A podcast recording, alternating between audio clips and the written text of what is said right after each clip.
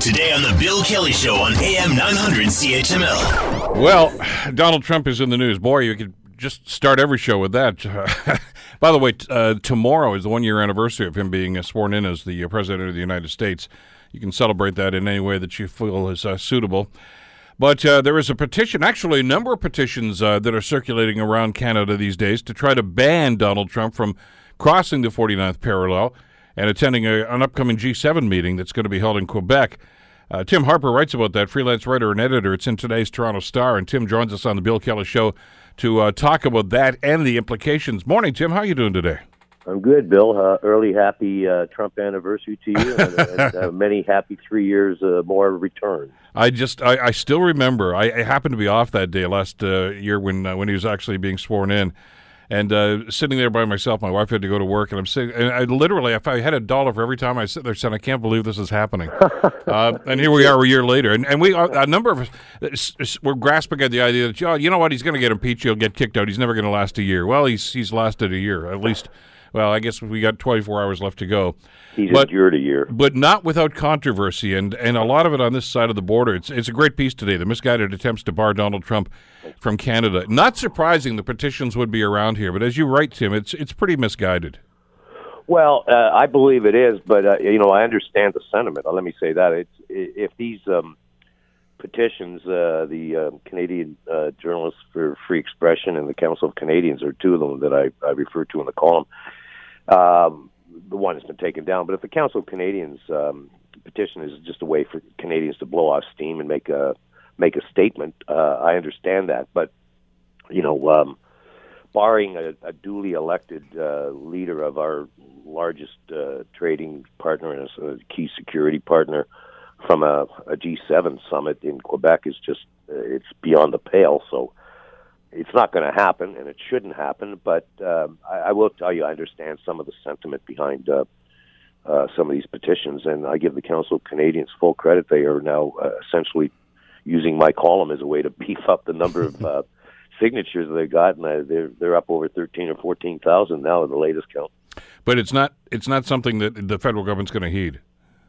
Oh, you can't. I mean, can you imagine the um, the fallout if uh, the federal government somehow barred uh, a G7 leader from a from a summit? Uh, you know, this is not Vladimir Putin yet, uh, who uh, was booted from the G8. I was at that meeting. You know, he had uh, annexed Crimea. Uh, he had violated international law. Um, we could spend the entire interview going through um, Trump's uh, faults and foibles and, and why Canadians don't like him. But he is the duly elected uh, uh, president of the United States, and he's a G7 leader, and there's a G7 summit here. Um, there is no way that the Trudeau government could ever countenance uh, barring him at the border. The fallout would be catastrophic. Well, uh, there's there are some other things at play here, and, and you referenced the, uh, the, the UK situation, which I think is is very uh, instructive here. Uh, you know, because not only were there petitions in the UK to ban Trump from showing up there, I mean, a number of people rose in Parliament and petitioned the prime minister to ban him and tell him not to come. That's right. Uh, now, eventually, he, he's he did cancel the trip. Uh, but I think that was because, as you've written in the, in the piece today, uh, they knew full well what kind of a reception he was going to get from the population over there if he did show up. There's an important distinction to be made, though. This was a uh, an invitation from the Prime Minister Theresa May for a um, an official state visit uh, to London. Uh, this was not part of a, um, an international summit uh, of which Trump was a uh, was a member. The United States was a member, uh, and this was going to be like in an urban area. There was uh, London. There was no way that uh, that Theresa May could possibly have guaranteed there wouldn't be massive street protests there, embarrassing Donald Trump.